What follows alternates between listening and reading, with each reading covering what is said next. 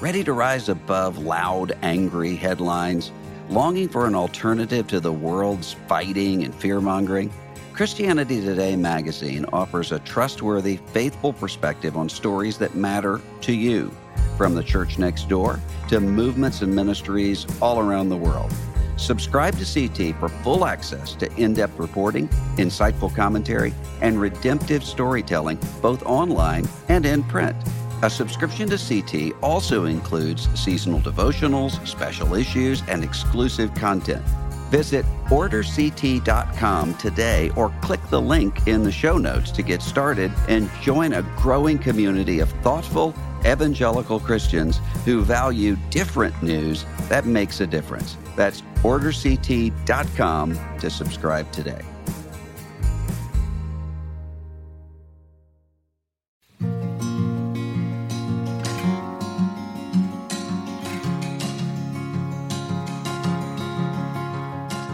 This is Russell Moore, and you're listening to Signposts. I did a program not long ago about family devotions and kind of what we do as a family, and received the question, well, what do I do personally in terms of personal devotions? And I have to tell you, I'm kind of reluctant to talk about that. And the reason for it is because I fear that sometimes it can be prescriptive when we talk about what it is that we do in terms of our own prayer and Bible reading. It can sound as though you're saying, do it like I do it. And so sometimes there are people who feel guilty because they don't do prayer and Bible reading early in the morning because they've heard pastors or others talk about doing that early in the morning, or because they don't memorize Scripture in certain ways or those. So let's just open this up by saying what I'm talking about here kind of works for me, but it may not work for you at all. And so just take, if there's anything that you can benefit from here, then take it. If there's not, don't. Bible doesn't give us a prescriptive way to structure our prayer and Bible reading time. It just tells us to do those things, to be disciplined toward hearing from God and speaking to God. And so here are the ways that have worked for me. I find that memorizing Scripture is not something that I can do in a rigorous kind of program. I've had friends who can do that. I mean, I've got one friend in particular who can memorize one verse at a time, entire books of the Bible, and he does it on note cards. And when you're referencing Philippians 3, you can kind of almost see in his eyes the turning of those cards that he has that memorized. That's not how it works for me. This is someone who has engineering training. I'm much more of a literary sort of person, and I'm the guy who really struggled with math in middle school and high school and college, and so I don't have that sort of mathematical, precise kind of mind. So I have to trick myself into memorizing Scripture by reading Scripture repeatedly over long periods of time. I've got far more Scripture memorized than what I know I have memorized. And so I won't even know sometimes what I have memorized until I start reciting and quoting off passages of Scripture. And so find how it is that you hide God's Word in your heart. If you really do it best by writing it out on a card, and my wife tends to do that. She'll write out Scripture passages on index cards and have them in her car while she's driving around, or have it there in the kitchen if she's going to be in the kitchen a lot, or wherever it is she's going to be. That's how it works for her. Find out what works best for you with that. I find that I tend to do best when I vary how I do Scripture reading. And so what I try to do is to choose a book of the Bible and start by reading the entire book in one sitting, sometimes repeatedly over a couple of days.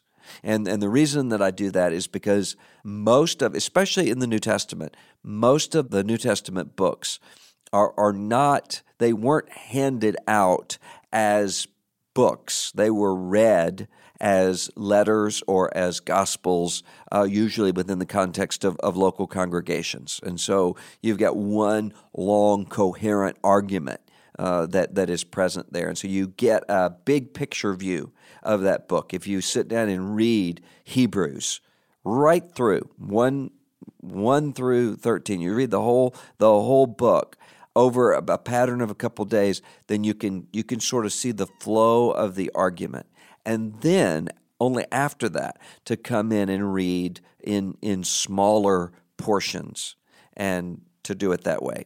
And then what I typically do is to try to use that scripture reference as a prompting for prayer. And so as I'm, for instance, if I'm reading Hebrews 2, then I'm going to start asking questions like in that passage in Hebrews 2 where it talks about being freed from slavery to the devil who's held humanity in captive through fear of death. What I want to say is, how am I operating out of fear of death? And God, would you show me where in my life I'm still captive to fear? And would you show me how it is that I've been liberated? And then spend some time in gratitude for those things in my life. And so praying through the text of Scripture helps me to do that. Because one of the things that, and I don't know if this is the case for you, but one of the things that tends to happen to me is that I can find myself going into autopilot praying sometimes, where I get into a rut of praying, and my mind tends to wander, and anchoring my praying to the text that I'm reading at the moment helps to center me. The other thing is, for me, my prayer time particularly just works best when I'm walking. It's always been the case since I became a Christian at age 12 or so. Walking, and particularly walking at night, just tends to free my mind to pray. And so I will try to take a walk and to take that time to pray, and I will not necessarily pray the entire time.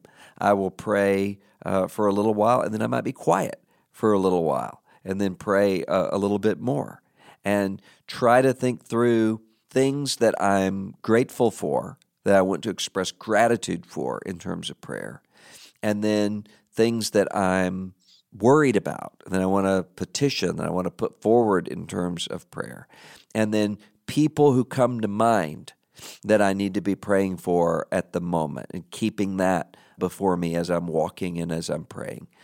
And that's helpful to me, to walk and pray. And sometimes, if I'm on a long car ride, it's helpful to me to pray as I'm driving, and to spend some time thinking about what I want to pray about, and then to ask for prayer for those things. And it's also helpful for me, I keep a little notebook with me, and it's helpful to write things down that I want to pray about later on. Maybe I hear about something that's going on with you, and I want to remember to pray about that. I have a friend right now who underwent brain surgery yesterday, and I want to keep remembering to pray for him, and specifically to pray for his wife, and to pray for his son off in college who's no doubt really anxious about. They want to pray for all of them, and so writing that down can be helpful for me to come back to later on. But one of the most important things, I think, is to not set yourself up for a kind of perfectionism when it comes to your personal devotional time. Because if you set yourself up for that sort of perfectionism where you think, if I don't follow this rigorous plan, if I don't read so many chapters of Scripture every day, or if I don't pray according to this particular plan at this particular time, then you're going to become discouraged, and you're just going to stop. And so just build into your life a kind of habit of coming before God in prayer. And sometimes what I have had to do is to pray about the fact that I don't want to pray. That's helpful for me. So to say, God, I do not want to pray right now, and I don't feel like you're here right now, and I don't even know what to say right now.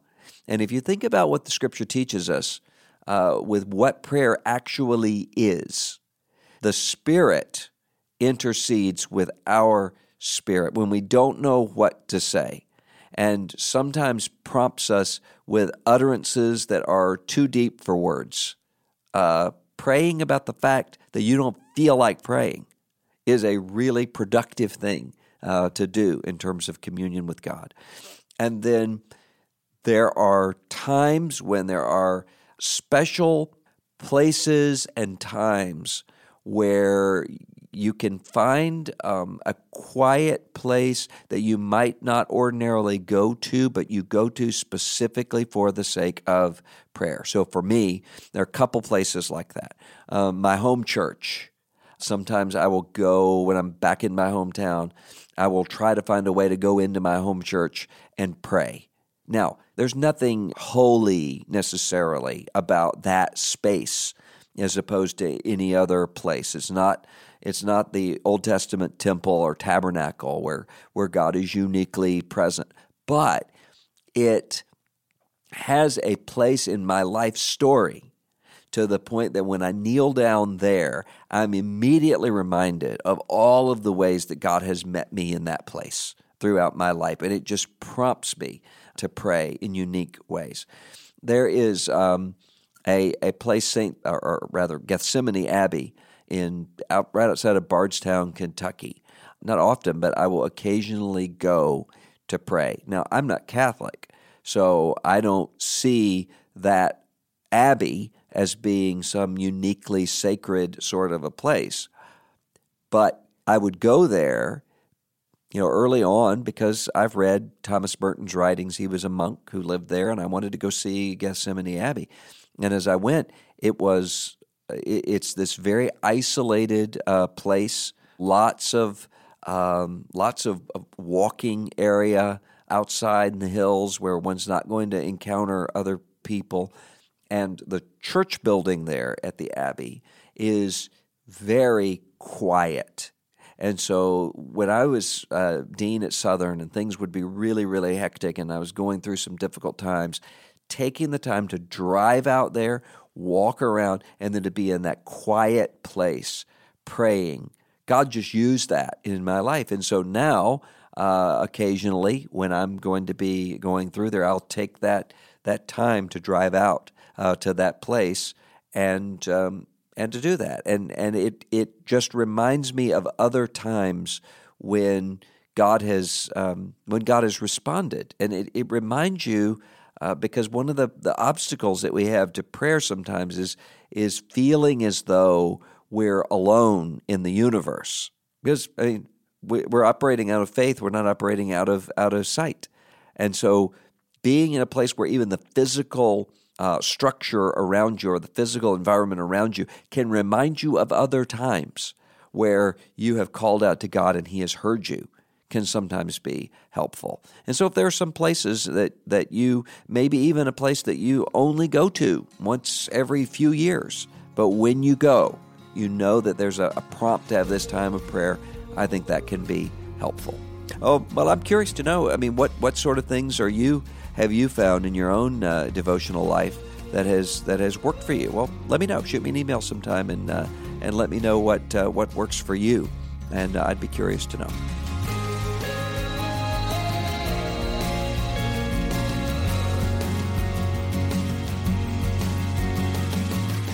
This is Russell Moore, and you're listening to Signposts.